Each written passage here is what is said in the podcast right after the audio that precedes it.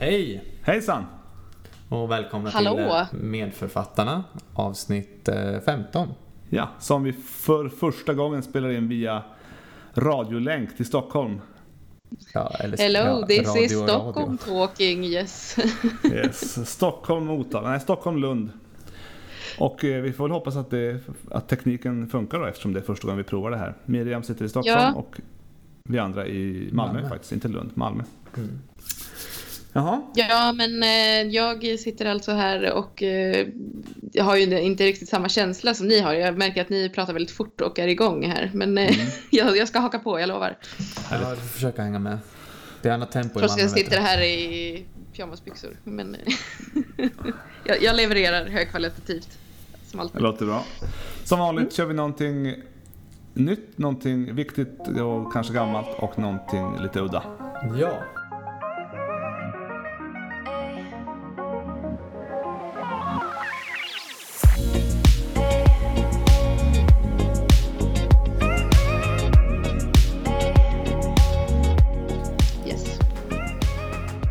Vi, ska vi säga något om det här eh, som har eh, hänt i den medicinska vetenskapliga världen? Mm. Vad tänkte du? Jag tänkte på att det har delats ut ett Nobelpris. Jaha, det, ja, det tycker jag vi kan kommentera. Du som ändå är stark? närmast, närmast Karolinska kan väl ta och dra grunderna. Ja, det har inte riktigt nått hit än. Men jag, jag vet inte, jag var inte på området när det hände så jag är inte så uppdaterad. Men ehm, det är väl något med eh, immunsystemet och cancer va? Mm. Jag tänkte ju direkt eh, på den, eh, jag kommer inte ihåg vilket avsnitt vi, vi pratade om, CAR-T-behandling. Mm. Eh, men det var ju inte riktigt det de fick pris för, men det var ju något liknande kanske. Jag, Jag tänker att det var så här storebrorsan till CAR-T eller? Mm. Men det var grejer som var i kliniskt bruk. Ja, Och det var ju även eh, kemi och eh, fysik. det det det känns det är lite- något jag har noterat att eller jag upplever att alla de här senaste åren, många åren, så har både kemipriset och fysikpriset ganska ofta en koppling till medicinska området. Har ni tänkt på det? Jag, jag tror att de lyssnat på vårt avsnitt där vi graderade eh, Nobelprisen. Jag tyckte det var tråkigt när Ja, vi inte det. hade något kliniskt Ja. värde.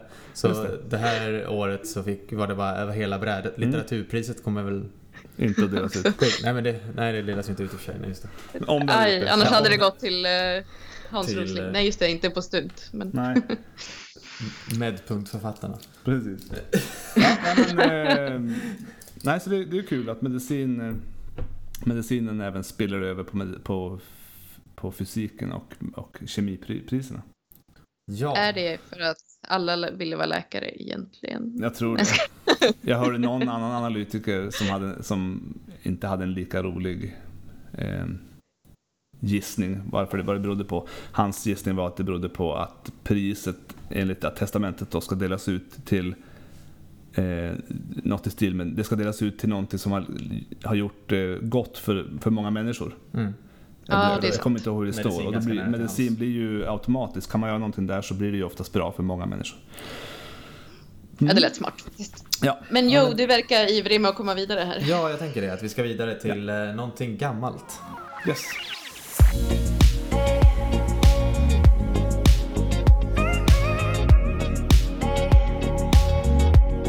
Ja, och eh, jag tänker att vi ska och hälsa på gamla vänner.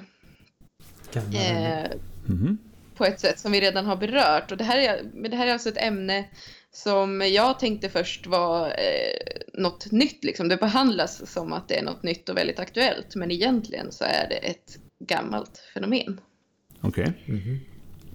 Och jag tänker på bam, bam, bam, antibiotikaresistens.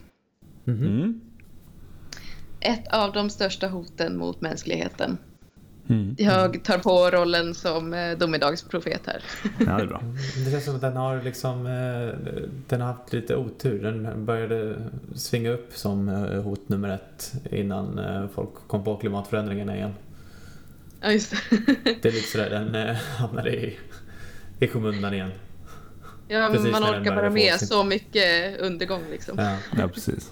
Men eh, det här... eh, Vi går tillbaka till eh, Alexander Fleming och eh, Flory och Ernst Chain och gänget där. De, Mm.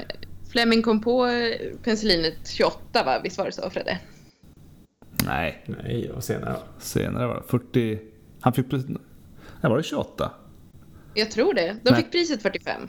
Ja, men det kan inte vara Ja, 28. ja, det får ni få ja, lyssna på Jo, avsnitt... jo. eh, Jo, men det Ja, kan men det ändå rimligt. Du, Ja, jag är ganska säker på att Ja, jag har skrivit det här.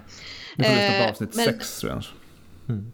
Men redan då när vid eh, prisutdelningsceremonin så sa eh, Alexander Fleming nämligen att eh, It is not difficult to make microbes resistant by exposing them to concentrations not sufficient to kill them. Mhm. Och eh, faktiskt fem år innan det så kom det första eh, liksom, vetenskapliga rapporten om eh, antibiotikaresistens. Så det var inte så länge efter att man hade börjat använda det kliniskt. Eh, så jag hittade faktiskt en eh, riktigt gammal eh, skannad kopia av eh, en sida från eh, Nature den 28 december 1940 där en E.P. Abraham och en E. Chain, borde vara Ernst Chain då, Mm. som har skrivit om an enzyme from bacteria able to destroy penicillin. Men, ja. men har man ändå inte hört någonting? Är det inte så här med att stafylokocker, de har väl ingen inneboende penicillinresistens, men det var bara att de blev resistenta direkt? Är det inte något sånt? Ja, för att det var ju så att eh, det här de rapporterade om, det var att då hade de hittat i E. coli, eh, vanlig tarmbakterie då, ett enzym som eh, gjorde penicillinet verkningslöst. Och det här kom senast att kallas för eh, penicillinas. Mm. Eh, och eh, det har man liksom, kunde man eh, sen se att det även spred sig till andra bakterier. För det här är, men vi kanske ska dra det från början. All, allt det här med liksom att det ens finns antibiotika i naturen förekommande. Det var ju så man kom på det, att det var ett mögel som hade utvecklat det här antibiotikat. Mm. Och ehm, det har liksom pågått ett gammalt krig mellan liksom bakterier och olika värddjur och sådär för att hitta sätt att liksom ja, nästla sig in i varandra eller döda av varandra. Eh, så att alla bakterier har ju sätt för att bli resistenta naturligt. Ehm, men det roliga är ju också att de kan sprida sin eh, resistens vidare. Och det är väl det man trodde hände då, att det här penicillinaset från E. coli på något sätt fördes över även till eh, Staph aureus då. Mm. Mm. Via Eh, plasmider, eller vad det är. Ja men Eller? precis. Det finns ju olika mekanismer då för eh, resistens. Kan ni säga några? Ja, pl- plasmid bidrar jag med, sen, sen, eh, sen är jag out.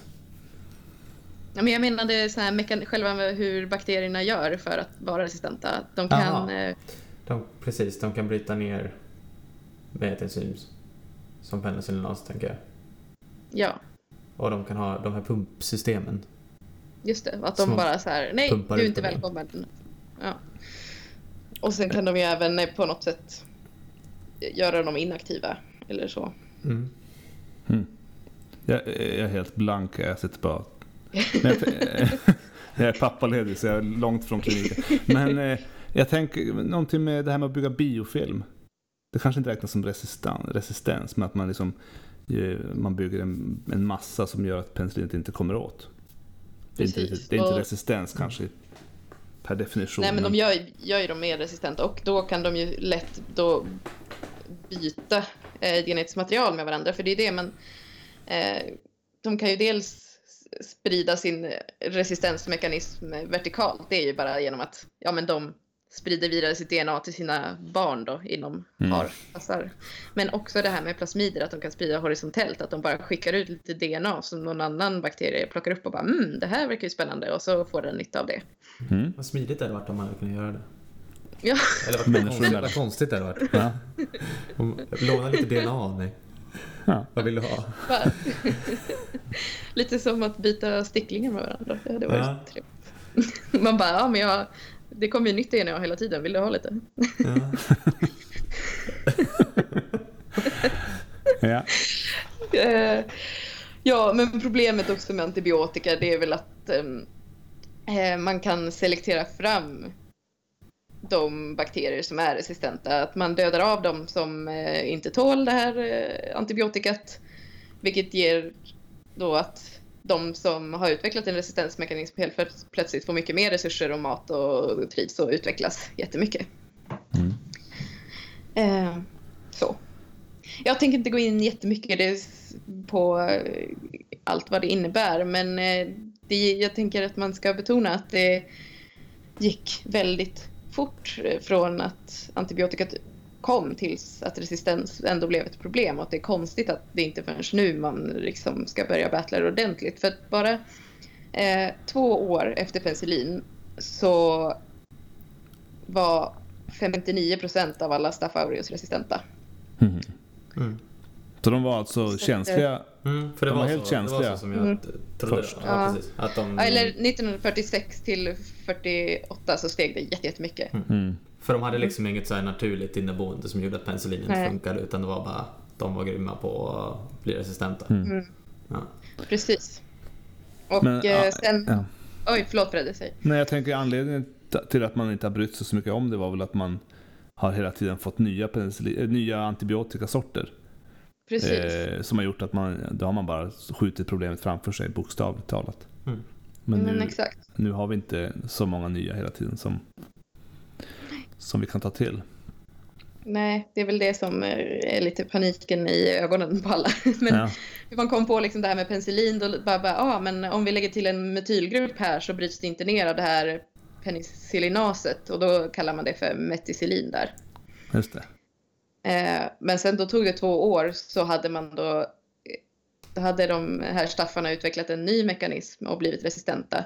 Och det är det då man kallar meticillinresistenta staph aureus, alltså MRSA. Och det här var tidigt Som alltså? Som MRSA Ja. Det är 50-tal då? Exakt. Eller? Ja, okej. Ja, runt där. Och då hade de istället för att ha det här enzymet så hade de muterat det här proteinet som eh, penicillinet attackerar, det här PC, penicillin binding protein, så hade det muterat och så bara, åh nej, kunde medicinen inte känna av det längre. Hmm. Så att, eh, ja, och det är ju en ganska naturlig mekanism att det kommer fortsätta så här. Och 70-80-talet så bara spottades det ut nya antibiotika, men nu, eh, ja som sagt, eh, har det ju stagnerat och sen har man ju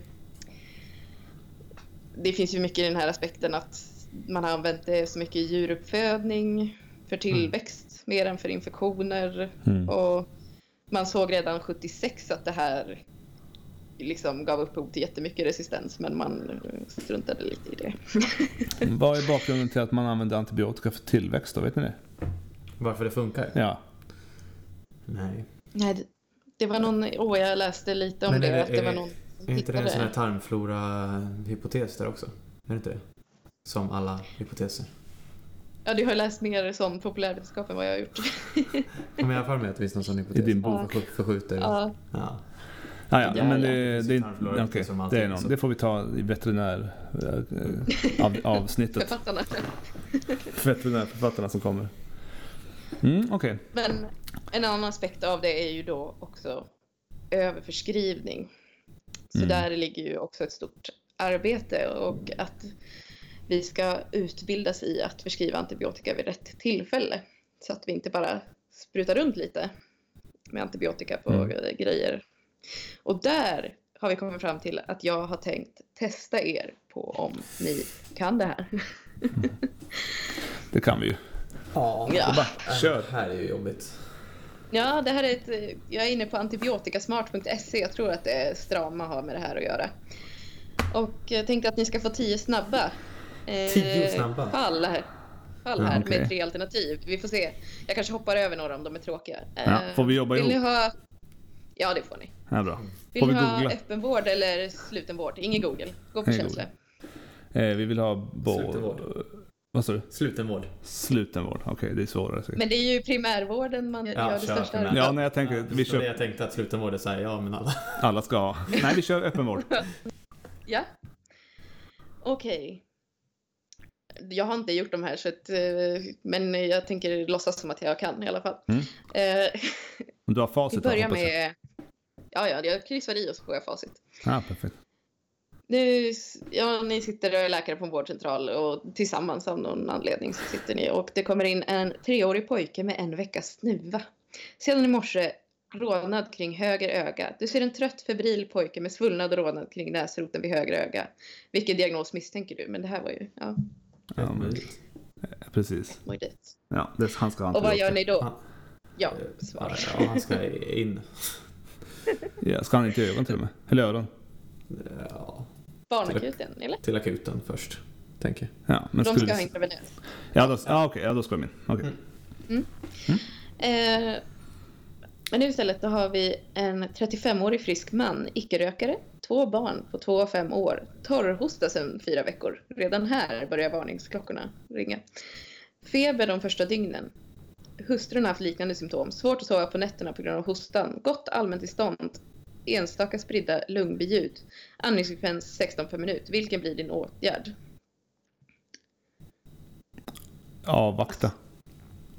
Ja, vad har han egentligen? Han har väl postviral eh, hosta. Liksom. kanske. kan man ju ha i flera Ja. månader.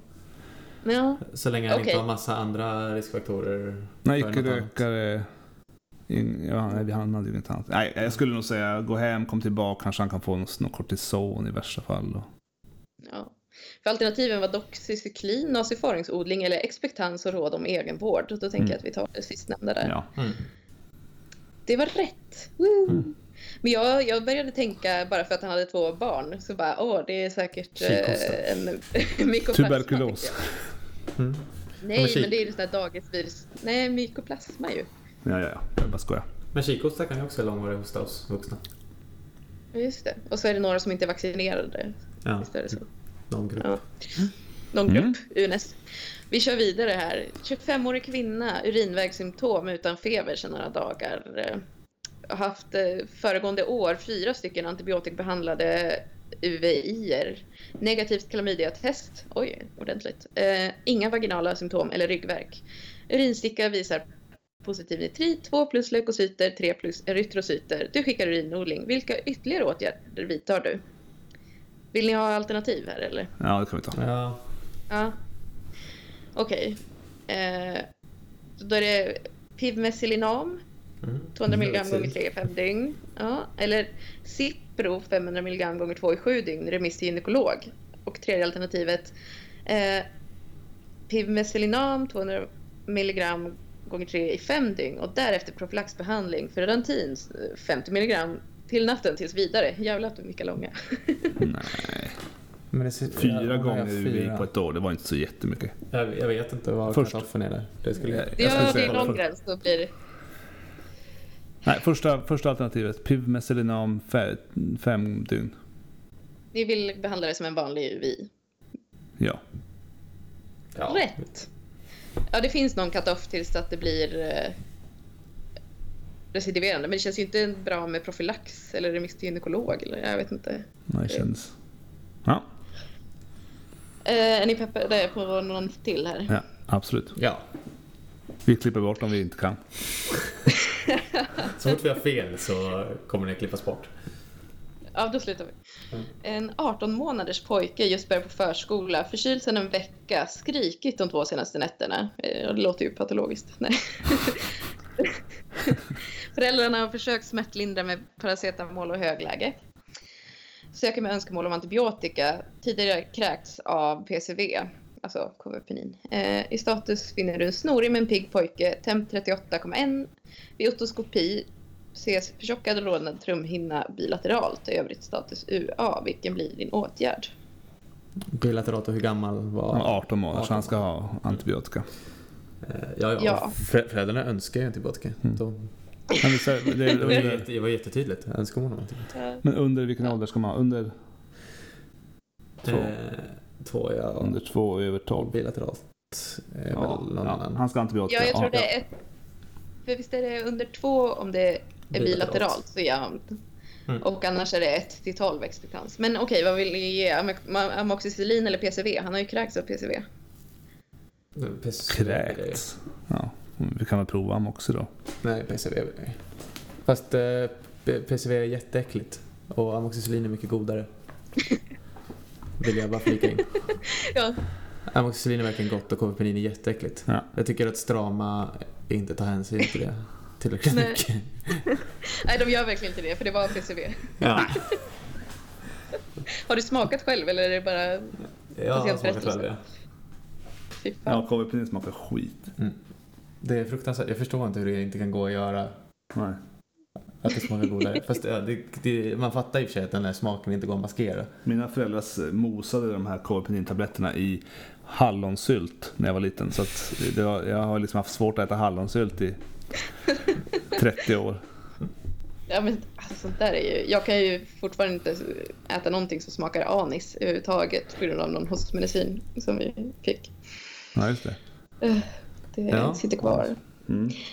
Ja, men vi kör någon till här. 42-årig kvinna med hosta sedan sju dygn. Hostar upp gult segt sekret. Feber runt 38 grader de fyra första dygnen. Kvarstående sjukdomskänsla. Temp 37 och 5.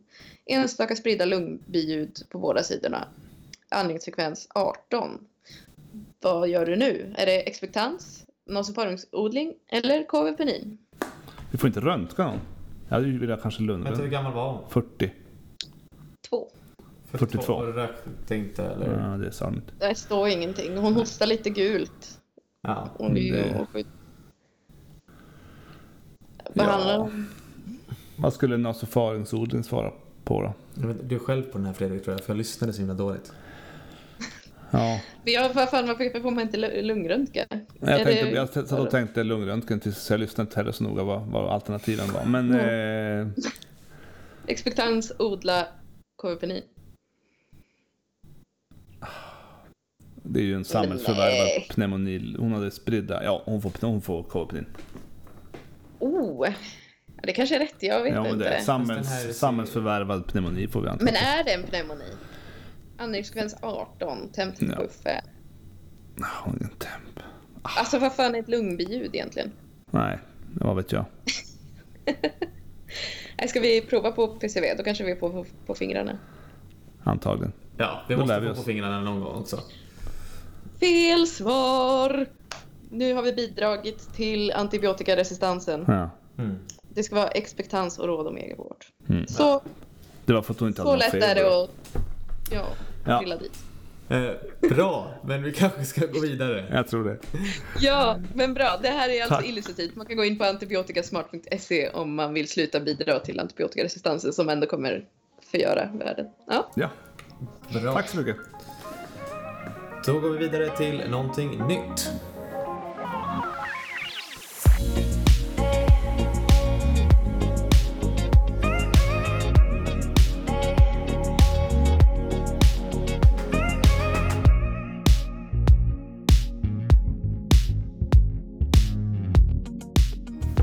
Ja, då ska jag prata lite grann om någonting nytt. Och det är så pass nytt som eh, augusti 2018. Minns ni hur det var? Mm. Varmt. det var Väldigt varmt. varmt. Ja. Definitivt. Och det här är hett. Det handlar om eh, hjärtstopp utanför sjukhus. Så vi ger oss in i den prehospitala världen här. Det gillar vi. Mm. Ja, det, och vi har i alla fall åkt med ambulanser Mm. eh, någon gång under utbildningen. Har du gjort det? Mia? Inte jag. Nej. Nej. det Jag ska är- dessutom inte få några akutkurser så att jag, det lär väl aldrig bli. Ja, ja, det är förlåt. Det var bittert. Ja. Ja, och det här är en randomiserad, eh, kontrollerad eh, studie om eh, adrenalin eh, och, och dess roll vid eh, hjärtstopp utanför sjukhus. Mm. Och det ingår ju som bekant i eh, AHLR-algoritmen Mm. att ge adrenalin eh, beroende då på vilken väg i algoritmen man går, vad man får för rytm. Eh, så ger man adrenalin, ja. Men visst inte. Så avancerad HLR. Inte den Ja. här när man bara har en eh, hjärtstartare på stan. Nej, och utan det som 32. ambulanssjukvårdarna gör när de kommer fram. Mm. Mm. Eh, handlar detta om. Eh, och man vet ju att vid hjärtstopp så är det viktigt med tidig HLR eh, och tidig defibrillering. Att det är väldigt viktiga komponenter, adrenalin, finns ju också med eh, och ska då försäkra blodflödet i eh, kranskärlen är tanken genom att eh, dra ihop eh, de mindre artärerna. Och ge ökat tryck i aorta, tror jag att det är. Mhm. Oj, jag har sätt. aldrig funderat på vad det gör. Jag bara, det är Nej. väl bra. Alltså det ska, det ska dra ihop de perifera. Perifera lite mindre arteriolerna, alltså Ja, de lite mindre artärerna. Då borde du få ett ökat... Eh, ja, då får du ett ökat... Eh, Och det är den via alfa-receptorerna. eh, vad, heter, vad heter motsatsen till preload? Afterload. Afterload. Mm. Ett ökat afterload, ett ökat tryck i. Ja, precis. Eh, Men det finns också risker för eh, arytmier och eh, det är möjligt att det även ökar syrgasbehovet i själva hjärtmuskeln. Så det är inte helt självklart även sen innan om man har laborerat lite med den här adrenalindosen tidigare i HLR-sammanhang. Den var mycket högre för Okej. kanske runt eh, millennieskiftet. Så var det högre Mm. Vet du hur länge man har använt adrenalin i HLR? Det vet jag inte. Nej. Nej. Eh, och det finns då tidigare observationella studier som har visat att eh, adrenalin hjälper för vad gäller överlevnaden. Att eh, folk får tillbaka bärande cirkulation i alla fall. Eh, men att det kan göra att fler överlever med eh, sämre utfall, neurologiskt utfall. Alltså sämre funktion. Att man, frågan är lite grann vad man räddar folk till. Ja, just det.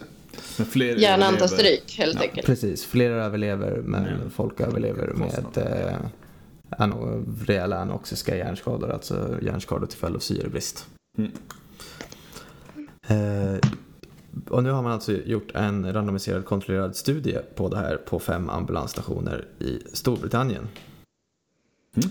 Eh, där personer som får ett hjärtstopp, eh, där de här ambulansstationerna eh, där de omhändertas av de här ambulansstationerna randomiseras till antingen adrenalin, eh, precis enligt algoritmen, eller placebo som är natriumklorid Mhm. Eh, enligt algoritmen. Oj, Oj, man vågade göra det. intressant etiskt eh, dilemma. Mm. Då har man ju stöd av observationella studier tidigare också. Var det här blindat, dubbelblindat? Ja, det var blindat för den Dubbelblindat, som ja. låg på marken såklart. Var det blindat även för... Det var dubbelblindat precis, man visste inte vad man gav. Eh, och patienterna var tvungna att vara över 16 år och de var tvungna att ta sitt hjärtstopp då såklart utanför sjukhus, ingen som fick hjärtstopp på sjukhus. Eh, och eh, fick inte vara gravida och det, fick inte vara på grund av anafylaxi eller astma. Nej. Eftersom då har man ju dubbel effekt av adrenalinet som också hjälper mot anafylaxin eller astma. Ja, och de fick ihop eh, 8014 patienter som randomiserades. Oj. Så det är stort. Under hur lång tid? Det måste varit länge. Eh, jag tror det var 2014 till 2017 men det kan jag inte svära på. Många hjärtstopp ändå. Ja. Mm. Men det var stora, det var liksom, det var stora ambulansstationer Mm. i London. Så ja, Okej. Där finns det ju Eh. några folk. precis. Eller ett var i London i alla fall. De kanske var lite spridda. Men eh, 4015 hamnade i adrenalingruppen och 3999 i kontrollgruppen och fick alltså natriumklorid Mm. eh, i blodet under sitt jetstopp. Och de var ganska lika båda grupperna vid eh, baseline. Vad gäller vilken ålder de hade, vilket kön, om det var en eh, ventrikeltachykardi eller ventrikelflimmer eller asystoli eller pulslös elektrisk aktivitet. Mm. Som är alltså de rytmer som kan ge upphov till hjärtstopp. Precis, Eller, de fyra ja. som man delar in. Det är, det är de som styr algor- algoritmen sen. Ehm, och även vad gäller orsak till hjärtstoppet, om det var bevittnat eller inte, om någon hade påbörjat HLR, någon eh, eh, bystander, någon i närheten hade börjat med HLR. Eh, och även vad gäller hur lång tid det var till ankomst och eh, att man gav läkemedel. Eh, det var ganska väl matchat mellan grupperna. Mm. Mm. Ehm, och då såg man att eh, vad gäller 30 dagars överlevnad så överlevde 3,2 procent av dem i adrenalingruppen. 130 patienter. Det är taskiga, Mm. taskiga odds. Mm. Det är i linje med, det, det jag tror, vad som har kommenterats på det är att det är lite lågt eh, Mm. jämfört med vissa studier. Men det finns även studier som har den här just för hjärtstopp utanför sjukhus. Att Mm. eh, Mm. då är det ju sämre överlevnadssiffror. Mm. Det är Mm. ett sämre läge att få hjärtstopp på. Mm. Ja. Eh, och så 3,2% i adrenalingruppen och 2,4% i placebogruppen. Överlevde. Eh, precis, vid 30 dagar. Mm. Ja, eh, och eh, oddsration då för överlevnad var 1,39 för överlevnad vid 30 dagar. För adrenalingruppen, så 40% Ökad chans att överleva. precis vid 30 dagar. Mm. Eh, vilket ju låter bra. Ja. Men number needed to treat, alltså så många personer som eh, behöver få adrenalin för att man ska rädda en person. För att en person inte ska dö i sitt hjärtstopp var 112. Oj. 112. 1-1 var. Ja. Lite roligt i sammanhanget. Eh, så Men väldigt- samtidigt så är det när det ändå är så få som överlever från början så är det ju svårt att, ja, jag vet inte. Men då gör de själva, eh, artikelförfattarna, jämförelsen att eh, för andra åtgärder som tidig HLR, eh, eller tidig upptäckt eh, är, eh, om man räknar ut ett number needed to treat på det, Mm. så är det Mm. 11 personer. Så 11 personer måste få tidig HLR för att en ska överleva. Ja. Ja, det är ju klart bättre. Mm. Och eh, att, att någon på plats, eh, vem som helst gör HLR, har ett number needed to treat på 15. Så 15 personer behöver göra Ja, okej. HLR. 11, det var Börja göra HLR en, på ett eh, hjärtstopp. Kunnig, en eh, HLR-kunnig person gör det. Ja. Ja, okej. Mm. Eh, någon som inte är en blandperson. Mm, okej. Ja. Mm. Och tidig def, eh, de- defibrillering på de eh, rytmer som går att, eh, att eh, defibrillera har ett number needed treat på 5. Oj. Det är, Så vi ska med de siffrorna helt klart ha defibrillatorer ute i samhället hellre än adrenalinsprutor. Precis. okej. Tillför inte Precis. så mycket att lägga ner en uh, EpiPen i det. Nej, precis. Och, Med men- modifierad dos. Obs. Men det stora, eh, det stora fyndet här är väl att det, det var ingen skillnad om man delar upp de här två grupperna, adrenalingruppen och placebogruppen, i eh, hur bra det gick för dem i ett neurologiskt utfall. Och då återkommer vi till den här modified ranking scale. Mm. Som är Just det, ett, den eh, som var från uh, grönsak och död till fungerande person. Precis, för den här som gick från 1 till 6 där 1 är ingen funktionsnedsättning och 2 är att eh, vissa aktiviteter klarar man inte längre. Mm. 3 är man behöver lite hjälp med liksom, aktiviteter i det vardagliga livet men man kan gå själv. Och 4 kan man inte gå, man kan inte sköta sina vardagliga eh, aktiviteter. 5 är helt sängbunden och behöver omvårdnad hela tiden och 6 är död. Eh, och om man buntar ihop det här i bra och dålig eller gott och dåligt utfall. Mm. Där 0 till 3, alltså ingen funktionsnedsättning till att man eh, behöver viss hjälp Mm. hemma men klarar ändå att gå själv. Och där dålig är 4 till 5 då. Mm. Ehm, så om man jämför då mellan de två grupperna, de som hade eh, bra neurologiskt utfall och dåligt neurologiskt utfall, så var det ingen skillnad mellan de här två grupperna. Mm. Så man har en skillnad vad gäller hur många som överlever, men det är ingen skillnad med adrenalinet vad gäller ehm, hur många personer som blir fungerande. Okej. Mm. Så om jag tolkar det rätt då, så om man om, man, eh, om jag får ett hjärtstopp och inte vill bli eh, en eh, modified ranking scale 4 eller 5, Mm. Alltså inte vill bli eh, sängbunden eller behöva hjälp med Mm. i stort sett allt, Då hjälper spelar det ingen inte. roll om jag får adrenalin eller inte. Mm. Nej, okej. Precis. Och om man tittar bara på adrenalingruppen. Problemet här är att det börjar bli väldigt små siffror. Mm. Mm. Ehm, eh, eftersom det var så få som överlevde från början. Mm. Eh, Men det var också en högre andel eh, i adrenalingruppen, de som fick adrenalin vid sitt hjärtstopp, som hade eh, dåligt neurologiskt utfall. Alltså 4-5 på Modified Ranking Scale vid tre månader. Mm. Som inte Men det riktigt nådde signifikans. Okej. Nej. Faller sig naturligt med tanke på det tidigare resultatet, höll jag. Precis. Mm. Mm. Så det, det, det är ju inte, det har kritiserats en del för att det är ändå, trots att det lät som så himla imponerande många hjärtstopp, är lite för litet i den här änden Mm. av Mm. de som överlever. Mm. Ja. Ehm, För att egentligen kunna utesluta att det finns någon effekt på, av adrenalinet, men den är ju sannolikt liten, liten. kan man väl tänka sig. Att det är ännu högre än to treat för att få ett eh, gott neurologiskt utfall. Att du Mm. liksom Ja. klarar dig med viss hjälp hemma. Att du ska komma dit. Då Ha ett liv du känner igen efter kanske. Liksom. Precis. Då behöver väldigt många få adrenalin. Och det är ju eh, väldigt eh, moraliskt knivigt. Mm. Verkligen. Men samtidigt så är det en sån extremt livshotande situation att det är väl ett sånt läge där man också kör det här att man försöker lite allt möjligt. Alltså när alternativet är död liksom så har man ju lägre tröskel för att prova saker som har sämre visad effekt som jag förstår det. Alltså Mm. så, att du gör grejer på vital indikation eller att du provar Mm. nya experimentella eh, läkemedel eller liksom.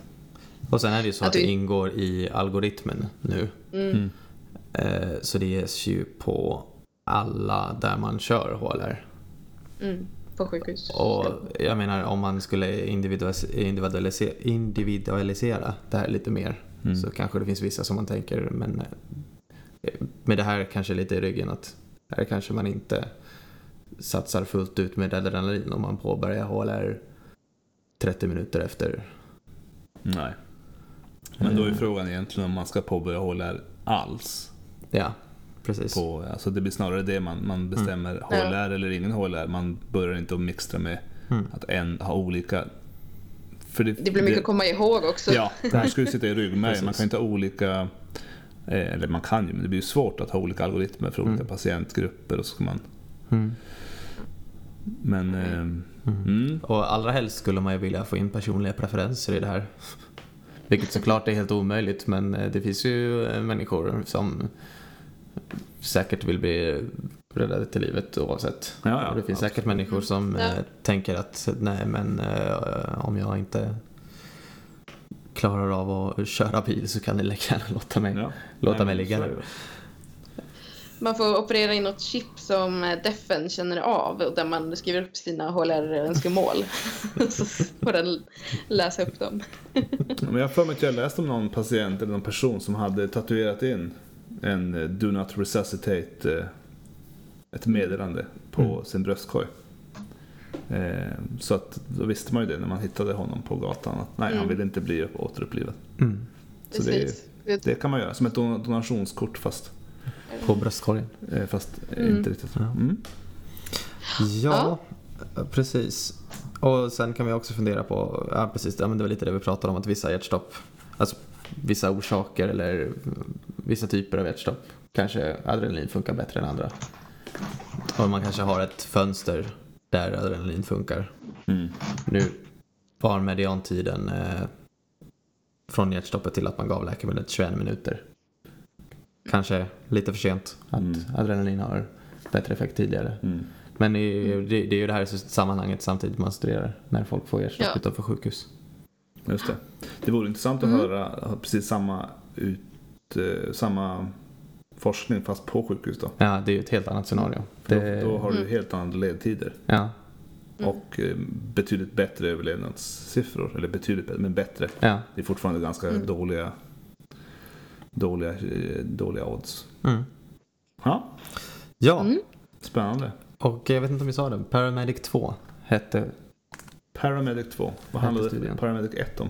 det vet jag inte. Den eh, kanske inte är redovisat, man kanske ska... Ja. Leta upp Ja. den. Ja.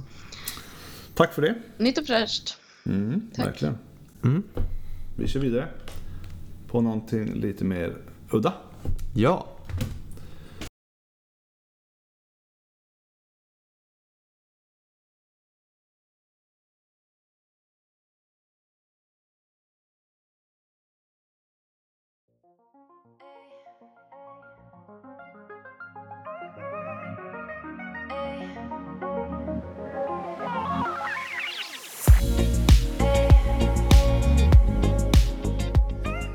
Ja, den, eh, sen, sen vi spelade in förra, eller sen vi sände förra avsnittet så har det ju inte bara delats ut ett Nobelpris, eller flera Nobelpris. Utan eh, det har ju också eh, delats ut ett annat Nobelpris, nämligen Ig Nobelpris. Som, Oh, våra eh, favoriter. Ja, precis. Som man är en, eh, en härlig källa till lite udda forskning. Väldigt eh, rolig och spännande dock. Jag tror deras, eh, deras eh, Motto. motto är att det ska vara, ska först, först ska man skratta och sen ska det leda till eftertanke eller något sånt.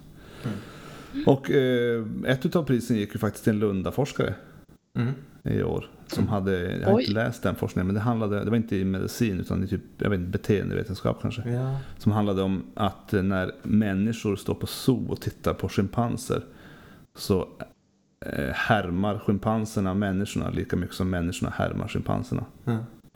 Eh, De gör också narr av människorna. ja, precis. Ja. Jag har, eh, jag har inte läst det som sagt, jag har bara läst någon, någon flash. Så det kan mycket väl vara annat där också. Men eh, den här, den här medicinpriset då 2018, Ig Nobel, gick till eh, två stycken forskare i eh, USA. Och jag tänkte vi skulle tänka oss, ni får tänka er att ni är på akuten och eh, sköterskan kommer in och säger att din, era nästa patient har jätteont och eh, vankar av och an i rummet. Det är ett klassiskt sånt PBL-fall. Patienten vankar av och an, kan absolut inte ligga stilla på britsen. Vad tänker ni? Vad blir arbetsdiagnosen? Stensmärta. Ja, precis, njursten. Ehm, Skulle vilja veta specificiteten på att vanka av andra. ja, nej, men det, det, det är ju ändå så. Det återkommer ju på läkarprogrammet. Var har patienten patienten Det spelar ingen roll. Om de vankar av an i rummet så är det njursten. Precis, nej det, var, det fanns ingen brits, det var därför. Han hade ont i foten, det fanns ingen brits. Nej, eh, det var njursten precis. Eh, De här, de här eh, forskarna har forskat på just njursten. Lite bakgrund till njursten. I Sverige så är incidensen av njursten 1,4 till 1,8 per tusen invånare i Sverige. Och långtidsprevalensen för njursten är 11% hos män och 6% hos kvinnor. Så det är dubbelt så vanligt hos män som hos kvinnor. Livstidsprevalensen. Vad sa jag? Ja, Långtidsprevalensen. förlåt. Livstidsprevalensen menar jag. Eh, Den här, det, det de här forskarna har gjort är att de har, eh, de har haft örat mot rälsen kan man säga. Och eh, hört att...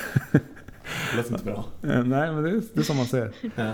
Och eh, de har hört att eh, de har hört att genom åren så har, det, har ett noterbart stort antal av deras, av deras patienter, skriver de, rapporterat att patienternas njurstenar spontant har passerat eh, ut eh, efter att de har besökt Disney World i, i Orlando i Florida.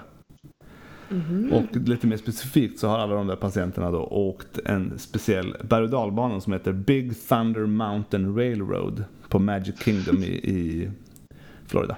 Varför åker de berg och dalbana när de har njursten? Ja, det vet jag inte. Men det har de gjort och det är ett noterbart stort antal ändå av deras patienter. Så det låter ju bra. Ja. Och eh, Då hade de alltså slutat vanka av och an i alla fall, för det kan man Ja. inte göra sen gör ju inte alla som har njursten. Man behöver inte ha ett anfall för att man har njursten. Man kan ju ligga, Nej. ligga och skvalpa runt i, i njuren utan att göra ont. Mm. Hur man då vet att man har den. Men man märker att den kommer ut när man går på toa efter man har åkt Big Thunder Mountain. Ja. Kanske. Eh, och i alla fall. De ville kolla, kan det vara så att, att, eh, mm, att, det, att det finns någon sanning i det här? Så de, Big Thunder, Thunder Mountain är... eh, att den är liksom eh, golden standard för att bli av med för att bli av med njursten. Så de, de eh, tog kontakt med, Walt, med Disney World och fick, eh, fick lov att komma dit och åka. Det de gjorde då var att de tog en, en, eh, en eh, simulator för uretroskopi och renoskopi. Som de hade på kliniken. Alltså någon simulatorstocka typ. Ja, någon simulator. Som de testade. Ja, precis. Som man skulle träna att liksom titta in i, i, i Urin, eh, urinvägarna. Så tog de den och sen så eh, modifierade de den och gjorde en avgjutning så att den skulle bli som en surrogat för en mänsklig njure med urinvägar. Och eh, de gjorde avgjutningen i genomskinlig silikon så att man skulle kunna se den här njurstenen och hur den förflyttades, om den hade förflyttats. Okej, så det var inte folk med njursten utan det var... Det var Men jag tänkte att slags- de hade samlat ihop folk som hade liksom konstaterat. Nej, nej, nej. nej. Utan de var den här dockan. De hade den här, det, det ser ut som ett stort isblock typ, alltså genomskinligt, fast inte is utan eh, silikon. Och sen så hade de lyckats samla ihop tre stycken stenar av lite varierande volym. En som var 4,5 kubikmillimeter, en som var 13,5 kubikmillimeter och en som var 64,6 kubikmillimeter. Och eh, en liten kuriosa var att de här stenarna som man då hade, det var riktiga njurstenar, de kom ifrån samma patient som hade varit eh, modell för den här simulatorn. Som hade gjort en, en eh, CT, av, CT eh, 3D-modell av den här patienten, tagit ut stenarna och sen gjort en, en eh, simulator av den, här, av den här patientens urinvägar och sen gjort en avgjutning av detta. Då. Så kunde verkligen liksom, stenarna hörde till den här, precis till den här eh, anatomiska eh, njuren.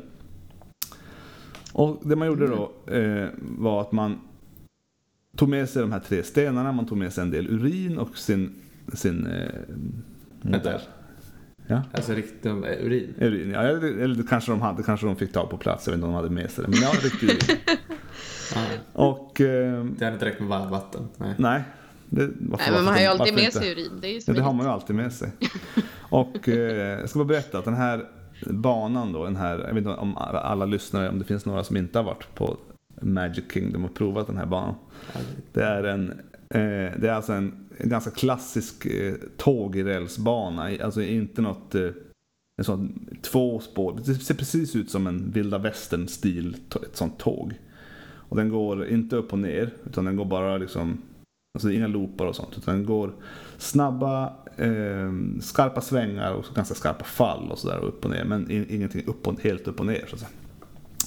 Det tar två och en halv minuter att åka, ett var, eller åka en tur i den här Big Thunder Mountain Railroad och maxhastigheten är på ungefär 56 km i timmen. På? Maxhastigheten på, eh, Ja, ja. ja. Mm. på själva banan är 56 km i timmen. Så de tog med sig stenarna, de ställde sig i kö. Eh, Det var massa andra människor där också. Mm. Så de ställde sig i kö och det var kön eh, och antalet människor innan de i kön fick, fick agera slumpgenerator för var de skulle hamna i tåget. Om de skulle hamna Ja, ja. det var två, fors, två forskare och eh, en ryggsäck med den här modellen. Och så lät de slump, på något slumpmässigt sätt så satte de in stenarna antingen i, i övre kal kalix, alltså kalken, i mellan eller i nedre. Mm. Eh, satte de in stenarna. Eh, Så körde de med en, eh, de körde tre, eh, förlåt, 20 gånger. Och eh, eh, satt de då, 20 gånger satt de med den här lilla, lilla ryggsäcken mellan sig fastkilade. Och den, den var ju då i anatomiskt korrekt position som en De, de njure. dolde den ändå i en ryggsäck. Ja. Att de hade med sig en kissfylld silikonkub. Precis. Eh, och de hade, det stod också i slutet, de tackade så mycket, tackade Walt Disney World för att de hade fått vara där och de hade, hade då, stod att de hade lovat att de skulle följa alla regler och sköta sig. Typ, säkert inte berätta för någon att de hade med sig en massa urin. Så de, de satte sig beroende på var de kom. Eh, De delade upp, eh, de delade upp det fanns ungefär det fanns fem vagnar tror jag. Antingen så hamnade de i de främre tre, det räknades, det räknades som att man satt fram. Eller så hamnade de i den absolut sista vagnen och då räknades man som bak. Mm. För, att dela upp liksom vad som hände med stenarna. Det här gjordes eh, eh, åksäsongen 2008. Och Man gjorde då totalt 20 turer vilket ble- blev 60 stenåkturer om man nu ska varje, varje, var- det var ju tre stenar varje Mm. åktur. Så totalt 60 stenåkturer. Och stenarna placerades som jag sa antingen i den övre, den mellan eller den nedre Kalix slumpmässigt. Och eh, i åtta av åkturerna så åkte man eh, där framme och i tolv av åkturerna så åkte man där bak och det var ju då slumpen som avgjorde det. Mm. Ja, och resultatet då var att eh, ja, vi kan ju lite beroende på var den låg så var det ju olika eh, overall passage. Storleken gjorde ju också sitt till. Men om, den, om stenen fanns i den övre Kalix så passerar den genom i 100% av fallen om man satt där bak. Oj. Eh, Oavsett stenstorlek. Oavsett stenstorlek så passerar... Om, Och om, den satt i övre... I övre kalken. Eller precis. så då, då passerade alla stenar ut. 12 av 12 turer. Mhm. Det är ganska bra. Det är väldigt bra. Mm. Eh, Vill man så kan man ju titta, man kan ju kolla på den här. Vi får lägga upp en, någon länk till eh, artikeln så får man titta på Mm. bilden på hur Kalix, hur de ligger då. Men i, i den mellersta så var det lite, lite sämre och i den, i den nedre Kalix så var det, en, var det väldigt dåligt passage. Mm. Det, den hade behövt en loop, Big Thunder. Ja, precis. eh, Och det är helt, helt enkelt på grund av att det nedre kalixet är, det är ju liksom riktat, den måste först ta sig upp för att kunna falla ner igen. Ja. Då, då, precis det. som du säger Joe, den hade behövts en, en loop. Då hade man Ja. ju fått, kanske fått ner den för att sen komma tillbaka till Mm. rätt vänd och då hade den kunnat falla ner i, Och få kanonen istället. ja, fritt fall kanske. eh, men eh, behöver inte tråka ut det med siffror. Det var, eh, det var inte en perfekt, det, var inte, det blir nog inte gold standard, men det blev åtminstone när man små stenar och eh, helst sitta längst bak. Mhm. Det var klart bäst. Klart bäst eh, chans att det skulle fara ut. Så i sin konklusion så diskuterar de att de funderar liksom hur många män, att för de flesta amerikaner borde bo inom bara ett par timmar från den närmaste eh, Berg och och eh, att de tycker att pa- patienterna och deras, eh, deras doktorer borde fundera en, en eller två gånger på om de kanske skulle åka dit. För att testa och om det kan hjälpa dem. Och de, de tycker, Om inte annat billigare än att åka till sjukhus. Så. ja, ja, helt, helt säkert. Och de, tycker, de föreslår också att gravida kvinnor skulle behöva åka lite grann i, i, de, i, en, i en random bana innan de börjar ta typ eh, kalciumtillskott. Vilket då skulle kunna ge dem stenar antar jag. Va? Ja, jag förstår jag inte. De tycker att om du ska börja äta tillskott av kalcium Ja, eh, på grund av att du är gravid, ja, varför man nu gör det, ja. man har väl kalkbrist då gissar jag, att de tänker. Då tycker de att man ska först åka lite berg så att man blir av med eventuella småstenar. ja, ja. Så att de inte börjar växa till sig när du äter kalk. Eller kalcium. Just det. Så alltså, För det här helt, var ändå- helt preventivt syfte så ska man köra lite berg och. Sen tror jag ju förvisso att, Walt, att Disney World skulle ha åsikter om gravida ska åka. Det brukar oftast stå så. Är du gravid eller har du hjärtproblem eller ont i ryggen så ska du absolut inte åka här. Mm. Så det kan ju bli, det kan ju bli lite som moment 22 där. Mm. Typ. Så man kanske helt enkelt ska ha det som några månader innan man ska bli gravid så äter man folsyra och åker lite berg och. Mm. Det kan väl bli Livsmedelsverkets rekommendation. För, inför. Fan vad roligt med något som är kul och inte bara så här ät inte det, gör inte så, Nej precis. sluta med alkohol. Så, men åk lite berg och. Det varit så himla roligt att få det på... eh, ja, inte mödravårdscentralen kommer man ju inte på. Ändå om man... Nej. Eh, Ja, om det är precis innan. Nej. Nej, nej, Men, det, eh, men eh, Rådgivning. Har en Råd. mottagning någonstans där man bara hämtar en åkbiljett. Men de som, ska, de, som, de som ska få IVF, de träffar åtminstone sjukvården innan. Så de skulle man kunna hjälpa. Ja, Ja. Ge dem en Liseberg, berg på recept. Tivoli har vi ju här nere också. Mm. Jag tänkte ju på de här, på, på öronkliniker i, runt om i Sverige finns det ju såna här eh, det finns i Lund åtminstone, jag vet inte om det finns på andra ställen. Mm. Som är någon sorts robotarm som man kan använda för att göra äpplismanöver typ. Mm. Eller andra manövrar. Man kan testa balanssinnet och få ut stenar, kristaller ur öronen. Ja. Den borde man kanske kunna använda till det här. ja, koppla en motor till den och bara... Men jag tänkte mer att man skulle här, snurra, snurra patienten lite grann. Någon sån. Ja. Eller kanske uppe i Kiruna på S-Range kanske de har någon hela. sån, ban, någon sån liten centrifug man kan slänga in dem i. Och testa. Om, Tom Tits i Stockholm har, i Södertälje eller vart ligger det? De har en centrifug tror jag. Ja. Dit kan man åka. Mm. Det är bara lite, lite random tips till er där ute om ni vill bli gravida. Ja, Ja. så det var, det var årets Ig Nobelpris i medicin. ja, det var bra. Grymt. Ja. Det var ett bra eh, Ig Nobelår. Ja, det var det verkligen. Ja, det var allt för idag. Var det det? Det var det, som var det. det var det vi hade. Ja. Den här Ja. gången för avsnitt 15. Ni får gärna kommentera och eh, säga vad ni tyckte på våra våran, eh, helst på våran Twitter Instagram. eller inst- Instagram kanske Ja. roligast. Instagram, eh, med, ett medförfattarna på alla kända plattformar. Vi kommer lägga upp eh, länkar till artiklarna på Facebook-sidan och Ja. komma ikapp med eh, de Vi- senaste avsnitten också. Vi har varit lite dåliga på det, så det ska vi lägga upp i, i Ja. retro. Men det är mest för att Facebook-sidan är så svår, man fattar ju ingenting. Eller Nej,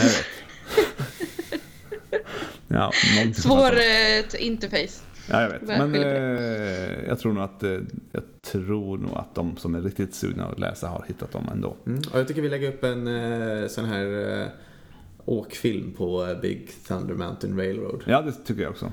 eh, också. Ja. Ja, och så får ni jättegärna precis kommentera och eh, tipsa om oss till alla ni ser. Eh, Ja. Kim Fransson har ju gjort ett eh, bra eh, jobb där med sin PR-kampanj. Ja, Sånt Mm. uppmuntras. verkligen. Vårt största fan, Kim. En Ja, liten shout-out till honom. Tack så Stort mycket. shoutout. Hedersomnämnande. Ja, Tack ja, men för då så. idag. Tack för idag. Vi ses om två veckor. Ja, det gör vi. Hej då! Hej.